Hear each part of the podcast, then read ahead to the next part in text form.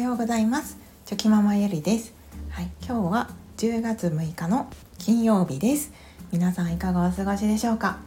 はい、えー、今日の私の気づきなんですけれども今日はあのー、ちょっとえっ、と一つのテーマをまあ掘り下げてみてのまあ、改めての自分の再確認の気づきとなります。はい、えー、何を掘り下げたのかというとこうありのままを受け入れるという言葉をちょっともう少し掘り下げてみてさらにはこう自分自身そして子供子育てにおいてのありのままを受け入れるというそんなテーマを掘り下げてみたいと思います。はい、あの ちょっとうまく話せるかわかんないんですけど、はい、ゆるゆるお付き合いいただけると嬉しいです。あのまあ、ありのままを受け入れるって、えー、どういう意味なのか、はい、もう少し考えてみました。はい、でそれは、ま、自分自身に置き換えるとあ自分自身を見た時に自分の好きなところそして好きじゃないところ自分が欠点だと思っているところとかもう全てをひっくるめてそれらを認めてあげるそれがそのだからいいとか悪いとかジャッジをするのではなくてそのままをフラットに見てそのままを受け入れる受け止めるっていうことが、まあ、自分自身においてのありのままを受け入れるということになるのかなと思っております。はい、ではではそれを一旦また子育てという角度で、はい、考えて掘り下げてみます。で子育てになってくると、うんまあ、子供と私という2人の人間が言いますよあるいることになります。はい、なのでありのままと言っても、まあ、両方のありのままを、まあ、尊重できればいいいいですよねそれが理想かなと思います。で、まあ、子育てにおいて子供を見た時にありのままを受け入れるっていうのはあしたいなと私も常日頃思っておりますし、うん、そうありたいと理想で目標としても思っております。ただこうリアルなうんと生活に落としてみ落とし込んでみて考えてみるとやっぱりその子供がこう自分にとってちょっとそれはやめてほしいなって思う行動とか発言とかなんかまあいろんなことってあったりすると思います。はい、でそれをもうちょっと細かく考えた時にそのありのままを受け入れるっていうことはじゃあ子供が言うことやること全てをいいよいいよってそのままを受け入れてしまっていいのかと言われたらそうじゃないですよね。はい、やっぱりその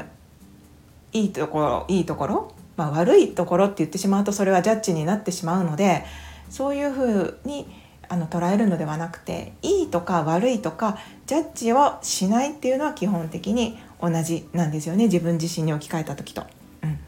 ただそのやっぱり子供子育てをしていてそれは危ないなとか命に関わるなとかそういうことはもちろん受け入れている場合ではありませんのであの注意をしたりとかあそれはやめてねっていうふうに伝えたりすることっていうのは大切だなと思います。はい、であのまあ危険はなくても命に関わる問題ではなくてもですねそれでも自分にとってそれはちょっと嫌だなって思うことやってほしくないなって思うことはあのあると思います。はい、でそこでもう少しやっぱり分解していかないといけないなって、はい、私は思います。でそれが、うん、その行動に対して自分がなぜ嫌だなって思っているのかまずはそこを考えてみます。はい、でそこにはその自分の何かしら隠れた感情があるんですよね。それをすることで自分が嫌な気持ちになる悲しい気持ちになる寂しい気持ちになる辛い気持ちになるとかいろんな感情が、ま隠れていたりするとします。そしてなぜその感情を抱いたのかという、まあ、そのバックグラウンドというか、ま、過去に遡ってそうなるそうなそう考えてしまうそこがアンテナとして立ってしまう原因を自分自身と向き合って掘り下げることっていうのもまた一つ大切かなと思いますしまあ、そうしていく中で自分があ過去にこういうことがあったからそこに対してすごく敏感になってしまってその行動がその発言が嫌だなって思ってしまうんだなっていうことをまずはその見つけてあげることが大切なんですよね。そこもやっぱりありのままの自分今度は自分ですねを受け入れることにつながってきます。はい、でその上でやっぱりあの何て言うか偏った自分の価値観だなって思ったのであればそこはもう一度フラットにこう見見れるように考え直してみてあの違う考え方捉え方はできないのかって考えることも一つですし、うん、であの本当にそれでもいろんなことを掘り下げてもやっぱり私はこれは嫌だな違うなって思うのであればやっぱりそのありのままの自分で見た時にそれが嫌だと感じているわけですよね。そこで子供自身のこともありのままを受け入れるっていうことは大切なんですけれどもあの自分自身のことも大切です、はい、だからどちらも大切です。ということはどうすればいいのかって思った時に2人がねやっぱりより良い方向に向かっていくことが大切だなとそこが最終目標だと思いますのであとはコミュニケーション向き合うこと会話を取ることが大切だなと改めて思いましたつまり自分はこうこうこうでこういうことを考え感じた感じているからそれはやめてほしいっていうふうにその相手のことをちゃんと考えながら言葉を選びながらその伝わり方っていうのをしっかり考えながら気持ちを伝えていくっていうことが大切です。えーと、なのでこう親子関係で上下関係ではないのであくまで親だから偉い子供だから下とかそういうものではありませんのでとにかくフラットに横のつながり横の関係性で考えた上で伝えていく。そこは絶対にそこを基準ベースとして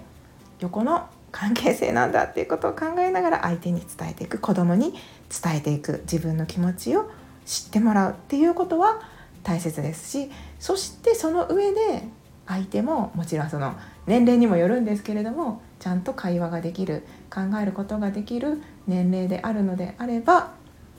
その子どもの意見もしっかりと聞いてそしてお互いの意見をすり合わせてお互いが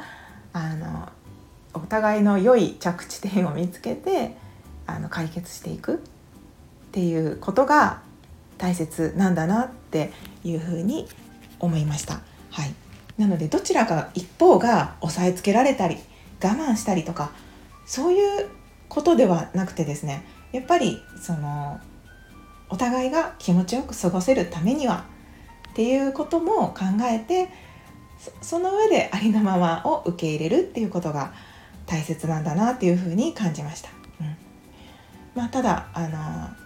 お互いの気持ちを尊重するっていうのも大切なんですけど、まあ、でもその前に、うん、自分がなぜそこに嫌だなって思う気持ちが湧いたのかとか、うん、そういったところをまた掘り下げていくことも大切ですしあの子供がなぜその行動をとったのかということもあの掘り下げていくことが大切だと思います。はい、なんかそこを分解していかないとただこういうことをやったからそれが嫌だって見るのではなくて必ずそこには理由があったりとか